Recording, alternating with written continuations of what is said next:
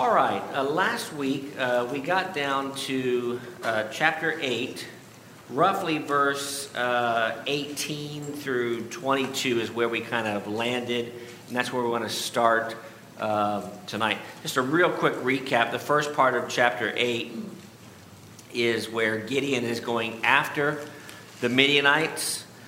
And we talked a little bit about uh, revenge, and that's kind of where we're uh, going to get into a little bit tonight. So let's just jump right into the text.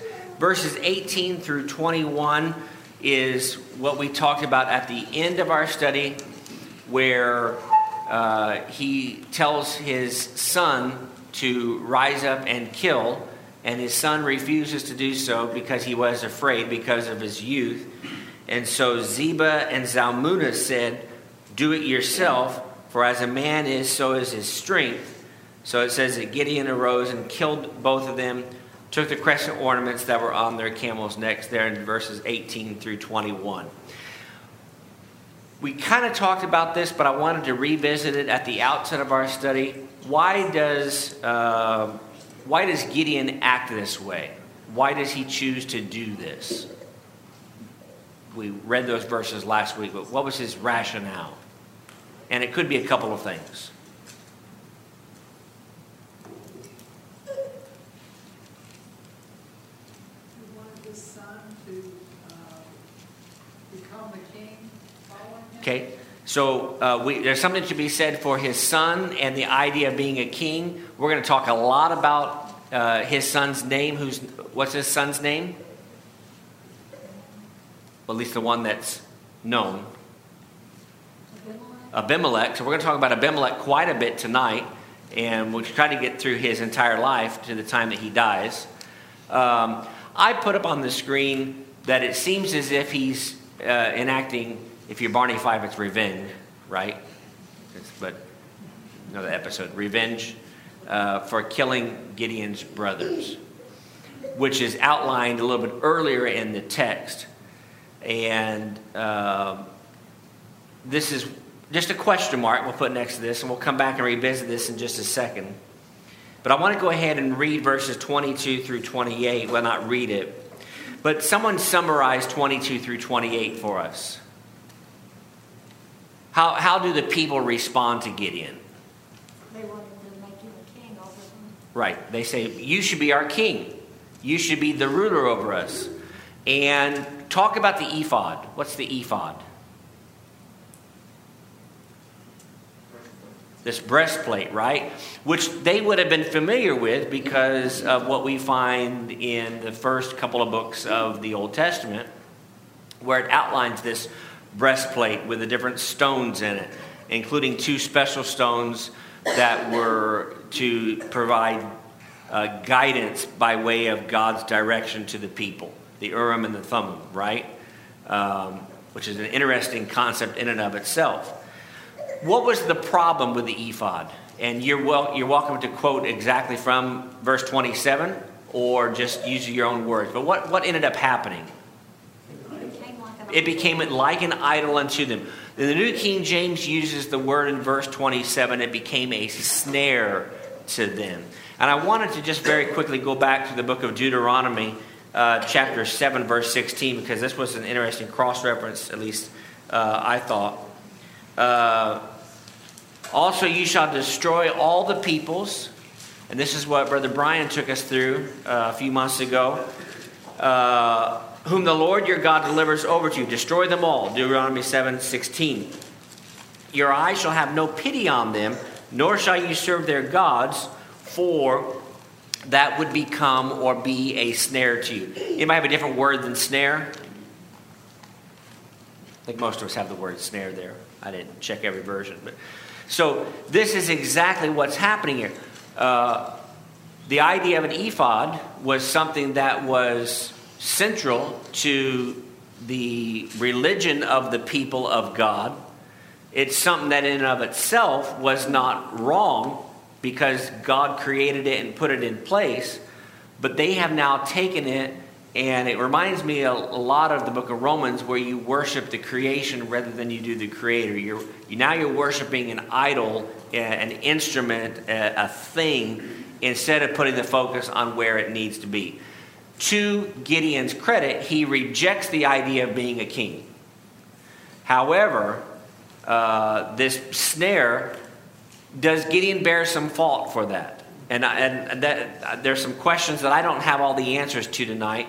And I, I, I, I've said in private conversations to a handful of you that I've struggled with Gideon, and I struggle with Jephthah, and I struggle with Samson uh, in identifying their strengths and weaknesses. But is Gideon? Yes, Brother Mitch.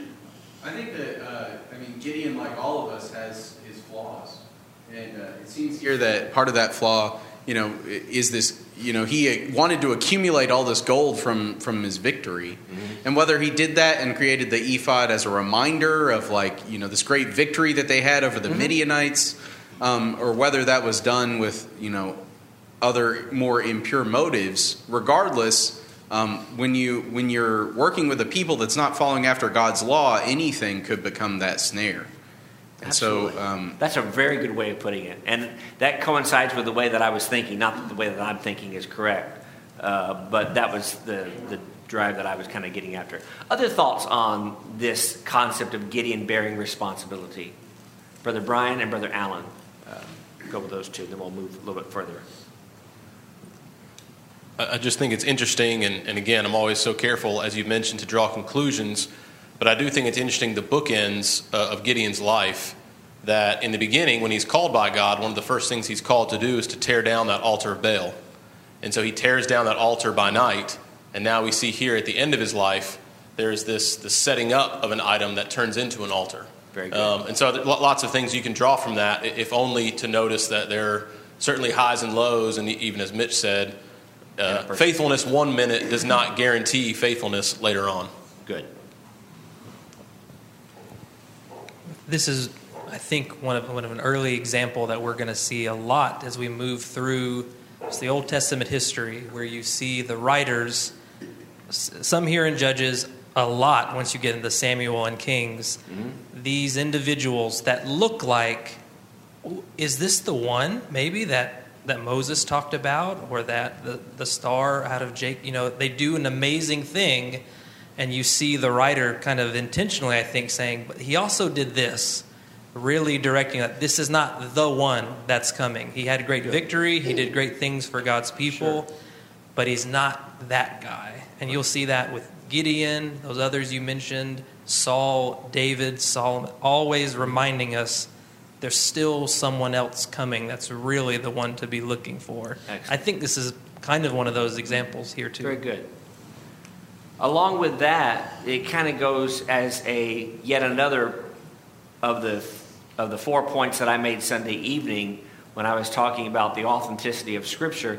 One of the marks of authenticity is the fact that, as Alan points out, these men write about their own faults, or their contemporaries write about their own faults. This is not a book of perfect men and perfect women. It's a book of unperfect men and unperfect women who write about that, sometimes in the first person, or talking about themselves in the, in the third person, but being the first person. Uh, what happens? Gideon ends up dying, and then what happens? In, in not, don't get into chapter 9 yet, but what happens at the tail end of chapter 8? As soon as he was out of the picture, just as soon as that happened, they went away. Verse 33, perfect as soon as Gideon was dead, verse 33, that the children of Israel again played the harlot with the Baals and made Baal Berith their God. So uh, I think that phrase that, that Jonathan kind of really put a laser on is the important one. As soon as Gideon was dead. And we could talk about playing the harlot and you know the figurative side of that, the more literal side of that. Either way, this is a very ugly picture of a group of people who, like it goes back to the cycle that we've talked about. We'll look at that chart here in just a second or so. I think I put it up on the screen for tonight, uh, where again we see this round and round. But and and one of the key events is when the judge dies. When that individual dies, then the people forget about all righteousness and doing what is good. Um, we hear about uh, Gideon in the New Testament. So here's an easy question Where in the New Testament do we hear about him? Hebrews 11. Hebrews 11, verse 32, right? So that goes back to what Brother Mitch pointed out, what Alan pointed out, and what Brother Brian pointed out, and that is um, even in spite of our faults, with God's grace and our continual repentance, we're going to talk about repentance tonight as opposed to recognition, uh, we can still be righteous in God's sight. It's not a matter of, and I mentioned this last week, and I think I mentioned it the week before, because I think it's a huge, huge point for us, and one that's very comforting is that God doesn't judge us simply based on the one time weakest moments of our life and say, there, there, there's, I'm going to get you for that. He's very patient, as we've talked about, very merciful, incredibly loving. And that doesn't mean that we can throw caution to the wind and act however we want. That's not what I'm suggesting. Um, but he judges us on the totality of our life and with his mercy mixed into it as well. Uh, okay, uh, real quick here, applications. This would have been the end of last week's lesson. Here are the four that I came up with. One, victory always belongs to God. Remember, he the whole idea of taking them from thirty thousand down to what twenty two or twenty two down to three hundred, twenty two to twenty two to ten thousand to three hundred is what it was, right? Uh, getting them down to a point specifically so you can say that God delivered you. Victory always belongs to God. So when we have a success in life, when you have a success in your career, when you have a success in your family, when whatever the case may be, God gets the credit for that. He's the one that enables you to be blessed in such fashion. Two, we talked about how Gideon uh, kind of massaged the message to the Ephraimites, and soft answers, humble responses can go a long way as opposed to getting defensive or getting offensive very quickly. We can grow to be bolder in service to God through time. Uh, Gideon started out hiding in the wine press, threshing the wheat or the grain, whatever it was, and now he is he's going out and he's doing big, bold things. Not necessarily always the right things, but he's grown as a person in his in his courage, which generally is a good thing. And then fourthly and finally, God doesn't simply judge us by our weakest moments, which is the point that I made a few moments ago.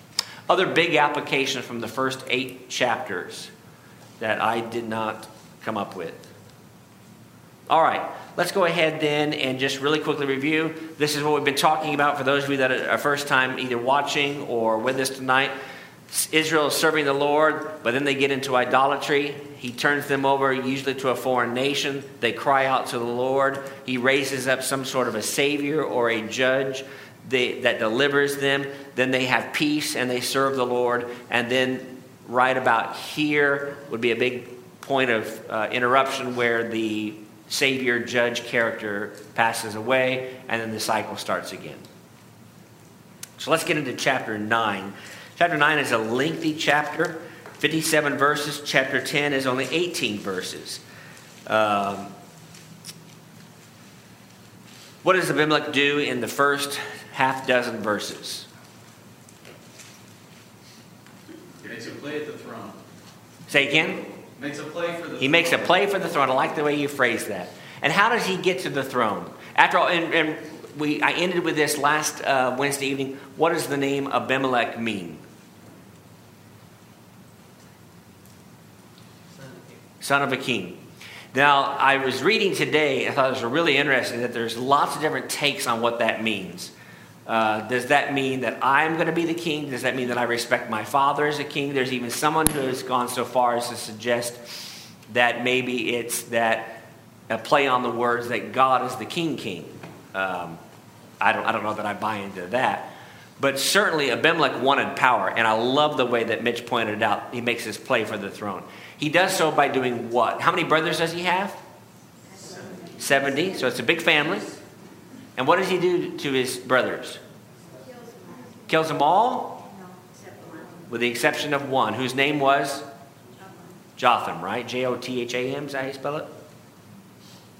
Yes. Okay? Kills them all except Jotham. Jotham was which son? The youngest. So he was hiding and he was able to escape um, from this. And Jotham is the one who gives us the way to the, the big part of section 1 of chapter 9. So Abimelech kills his brothers.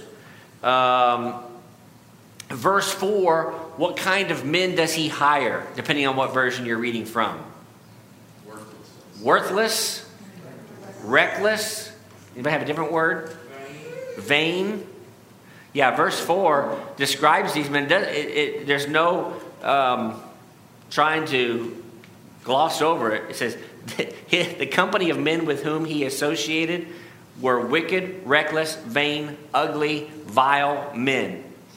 And that reminded me, as it probably reminded you of 1 Corinthians 15, uh, where we've got to be careful about the company that we keep because evil company corrupts good morals, as is taught by Paul, um, as we are well aware of here. Now, where does all this take place in the first six verses? Where's the center of activity? Shechem, right? What do we know about Shechem that might make this a little bit, I don't know if I'd say bothersome, surprising, ironic? Do you know, can you remember other things in our previous studies over the last 16 months, 18 months, going back to Genesis, Exodus, where Shechem played a role? And if you can't, that's okay. There's no bonus points tonight. In the days of Jacob. In the days of Jacob, right? And what else happened? What happened with the days of Jacob there? Look at my notes here. Son of Shechem, the ones that married Dinah. Correct. That goes all the way back to chapter 34, 35, if I remember correctly. What happened in Genesis chapter 12? What was the big event in Genesis chapter 12? We usually look at 12, 15, 17, kind of block them together. But who was the key figure in 12? Abraham, Abraham right? So Abraham, uh, Jacob, both go to Shechem. There's even a reference to this tree, uh, whether or not it's the tree or just a grove of trees. Uh, I suppose, I don't know if it's that tree that was still in existence hundreds of years later, where they had come together for these uh, religious or spiritual purposes. And then uh, I didn't know this until I really spent some time looking at it today. But when Joshua was speaking those bold words that I know, because I've been to some of your houses, um, I know that Joshua 24 15 is on the wall in some of your houses. Raise your hand if you have Joshua 24 15 in your house. I see one, two, three, four, five, six, seven. I see. So half the congregation has Joshua 24. That doesn't mean that you're that. That doesn't mean that you're not cool if you don't have Joshua 24 15 on your on your walls. Um, I don't think we have it on our walls. We have some other verses. Um, but Joshua 24 is where he says, As for me and my house, we will serve the Lord. I don't care what you guys, well, he says, I do care what you do, because you guys choose for yourselves. But for me, my family, we're going to serve the Lord. Shechem is the place where these things are happening. So it just seems to me kind of ironic and kind of sad that these ugly events are transpiring at a place where you should have gone back and been reminded of God's grace God's power and the commitment that we had otherwise made to God in the past. Just wanted to point that out. Thought that was kind of interesting as well. All right, let's talk about the story of the trees. And I and I I don't want to give you too much room to make fun of me because I give you enough room to do that. But I, when I read these eight or nine verses again for the probably tenth time or so, twentieth time, thirtieth time in my life, I don't know how many times I read it uh, I, I, had to really focus in like what is going on with the trees. I, so I was a little bit confused initially. So it took me a few minutes. So someone helped me. I've, I've since gotten a little bit more clarity on the trees. But someone summarize what happens in 7 through 15 um, and then give us the moral of the story. So good Brother Jonathan. Good and honorable trees, like good and honorable people, know the purpose in that God has for them, and Correct. they'll carry out that purpose and not try to do something otherwise. Um, but worthless uh, trees, worthless people will try to pervert God's intentions and plan for them and and do otherwise. And that's essentially what was going on in this story in that parable. Very good. And there were a series of a total of four different plants, right, or four different species. You had. Uh, uh, fig tree, you had olive tree, you had a vine, and then you had the New King James uses the word bramble. Anybody have a different word in verse 15? Oh, this is Judges 9, verse 15. Uh, I looked at it at a very modern, loose translation. Came, he used the word thorn bush, which I thought was kind of interesting. So something, and what happens to a bramble because it's so dead? And this is guess what I'm thinking. It chokes out the others. It chokes out the others. Catches fire easily. It catches fire easily. What were you gonna say, Miss Sherry? I said burned up. Burned up. Yeah, that's what I was. That's what I was thinking.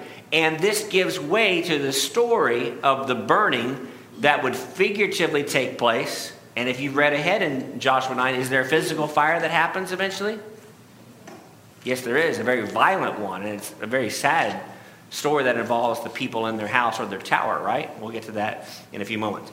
So, and I, I think Jonathan did a really good job of giving us a 30 second summary of this.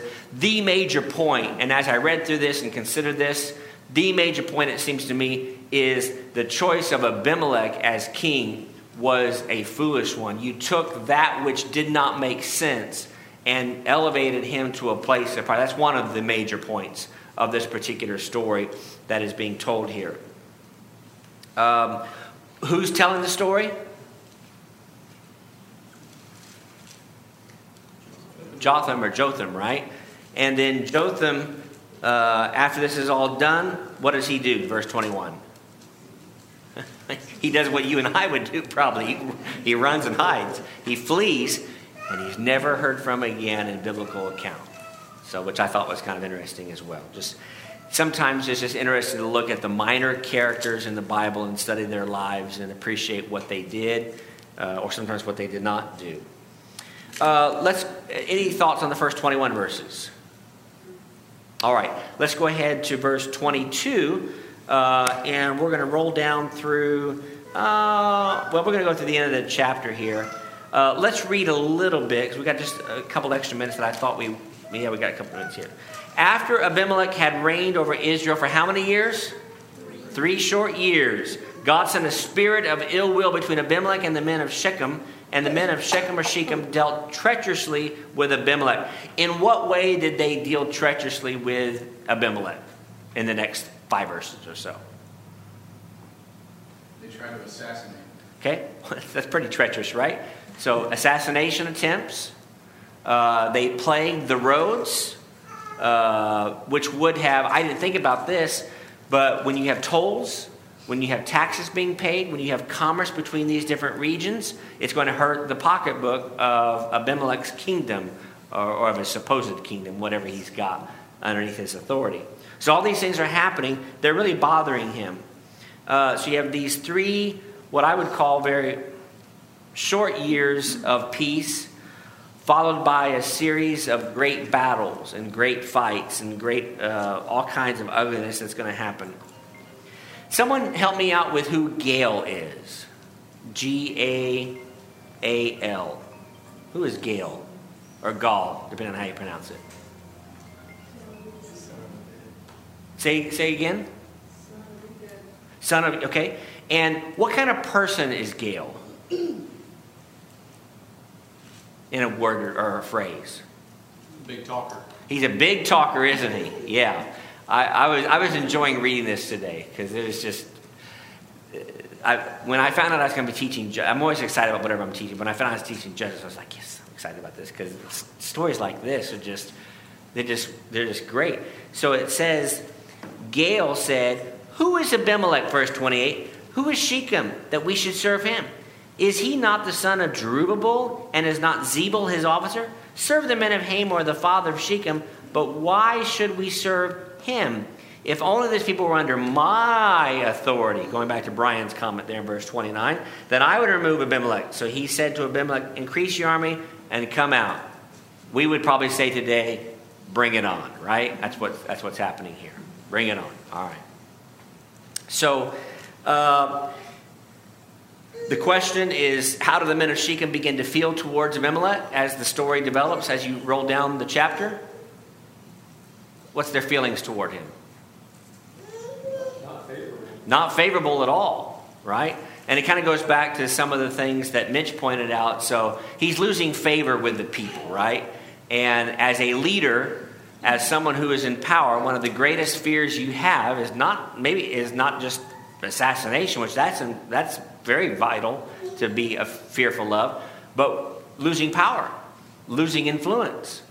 Uh, remember, that's what the Pharisees were so, one of the reasons the Pharisees were so upset because they were losing their power, losing their influence with the more and more Jesus came on the scene. And their greatest leader is this character, this big talker uh, by the name of Gael or Gaal. Um, Drop down to, and I know we're going kind of quickly here because we're going to try to wrap up here, but I think we've got some time to read a couple verses. Drop down to verse uh, 34. Abimelech and all the people who were with him rose by night and lay in wait against Shechem in four companies. When Gaal the son of Ebed went out and stood at the entrance of the city gate, Abimelech and the people who were with him rose from lying in wait. And when Gaal saw the people, he said to Zebul, Look, people are coming down from the tops of the mountains but Zebul said to him, You see the shadows of the mountains as if they were men. Explain that in verse 36, because initially that caught me off guard. But what's, he, what, what's happening here in verse 36? You're crying wolf, you're seeing things that aren't there. Right, right. you you're, you're a little bit touched in the head, or maybe you're, you need to go to the eye doctor, right? Kind of thing. So you're seeing things that are not there. Verse 37 so Gaal spoke again and said, See, the people are coming down from the center of the land, and another company is coming from the diviner's terebinth tree. Zebul said to them, Where indeed is your mouth now, with which you have said, Who is Abimelech? That you should that we should serve him. Are not these the people whom you despise? Go out if you will, and fight with them now. So Gaal went out, leading the men of Shechem, and fought with Abimelech. Abimelech chased him, he fled from him, and many fell wounded to the very entrance of the gate. Uh, verse 42 It came about the next day that the people went out into the field and they told Abimelech. So he took his people, divided them into three companies, lay in wait in the field, and he looked out where the people coming out of the city, and he rose against them and attacked them. And Abimelech and the company that was with him rushed forward, stood at the entrance of the gate of the city, and the other two companies rushed upon all who were in the fields and killed them. So it's a well designed plan, right? Abimelech fought against the city all that day, took the city, killed the people who were in it, and he demolished the city and sowed it with salt. So um, I'm, I'm curious what the big talker that Brian pointed out is thinking now, right? Things have, chickens have come home to roost, right? Kind of thing. Um, what about, and I, we'll, we'll take comments on that here in just a second, but what happens in the next four verses, verses 46 through 49? We won't read those, but what happens there?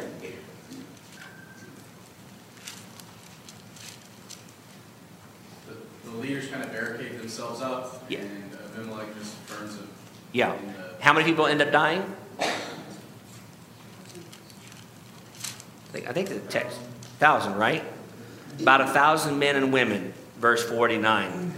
Um, and they literally start cutting trees and cutting limbs, and, which I, there, there are those scenes that I wish that were on DVD or on video to see. Can, can you imagine all these men carrying these gigantic pieces of timber and then stacking them around this facility and either burning these people alive or smothering them alive? And so some would say Judges is a very ugly book to read, and there, and there are aspects of it that are very ugly. Then again, go back to the cycle. Whenever God, speaking of which, have you noticed something about tonight? I left it out. Now, now we're brief. Have you noticed something so far in chapter 9? God's not there. Now, he will make an appearance. We'll get to that in just a minute. When you leave God out of your plans in your personal life, your professional life, your uh, congregation's life, things just get really haywire and a mess. And you wonder, how did we get to this place where all these bad things are happening? Because this is ugly. This is sad what's transpiring here. But that's what happens when you allow sin to enter the picture and you don't have uh, people guided appropriately, um, as was the case here. And then uh, let's read verse 50 through, let's read verse 50 and following. Abimelech went to Thebez, and he encamped against Thebez and took it. But there was a strong tower in the city. And all the men and the women, all the people of the city, fled there and shut themselves in. And they went up to the top of the tower. Well, That's not the first time we've seen this kind of thing happen in, in chapter, right? Here's, here's another tower. So you think, oh, the same thing's going to happen again. They're just going to surround the tower, cut down the cut the trees, surround the tower, burn it up, and kill them all. Except Abimelech came as far as the tower and fought against it, and he drew near the door of the tower to burn it with fire. But a certain woman dropped an upper millstone on Abimelech's head and crushed his skull. I was talking about this today with someone and who's not a Christian, and he said, "I bet that would have hurt." and I said, "It probably." And he said, and he, he didn't know the Bible story, and you probably know who it is, but um, and he he said, "Did it kill him?" And I said, "No, it didn't kill him." And um, how did he die? With a sword. Why? He didn't want a woman. He, he didn't want to go down in history with his tombstone saying killed by a woman. Because that would be embarrassing. Because everyone cares what you think about what people think about you when you're dead like that right? So perspective here a lot of these things. Um, i know what a millstone is. I know it's used for grinding. Um, my, my question is and this is just i was thinking about this today is why is there anyone have, maybe someone knows more about ancient agriculture i'm not sure why a millstone was in the top of a tower. Except that potentially someone drug it up there and put it up there. Maybe this woman drug it up there i don't know. But either way it doesn't matter. I'm not suggesting that it matters in order for us to get to heaven. Not, don't get me wrong. Um, but the fact that she drops it down on his head crushes his skull brother john I was just going to say that's one strong woman if she could lift a millstone. Absolutely. And she's nameless. Uh, as, as so many times in scriptures, the Bible just says a woman or a man. This isn't just about, more often it's about a woman. Uh, but I'd like to meet this woman. I don't know, maybe I would want to meet her. I don't know. but she. No, I don't want to meet her. She's mad. I don't want to be. I, want to be the nicest person. Brother Bruce over here. Uh, Sure. There's a microphone right behind you. It could have been used as a, as a pulley while building the tower. That's true. That's true. Could have been used as a pulley, part of the weights going, pulling stuff up to the tower. Yeah, that could be. So, again, I'm not suggesting that you need to spend the next three weeks studying how the millstone got up there. I just thought that was interesting. Um, but certainly, uh, a woman killed me. I don't want that said. So his young man thrust him through, and he died. Not the only time in Old Testament history where someone asks to be killed. Is there another occasion where someone asks to be killed by sword? Saul's probably the more, most famous or infamous one, right? Yeah. All right. Um, verse 56, if you like underlining things in your Bibles, the word God. Then God. There's the first reference to the Lord. Uh, get down here.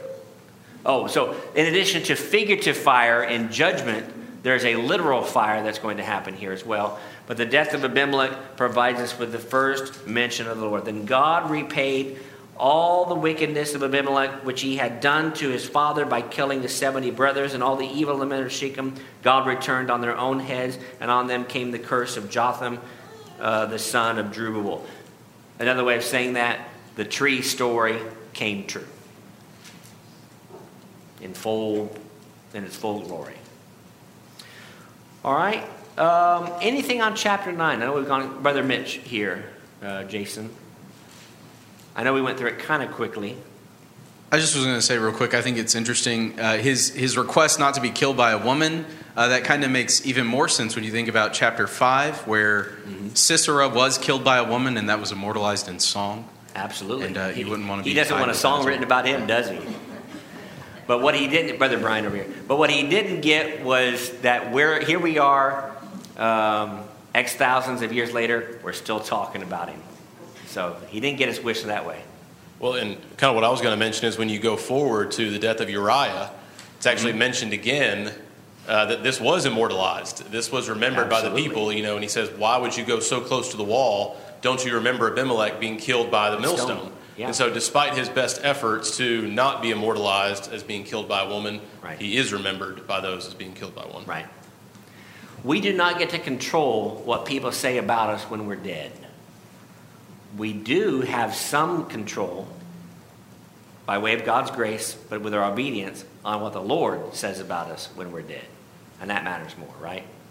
So, um, okay, chapter 10 in four minutes.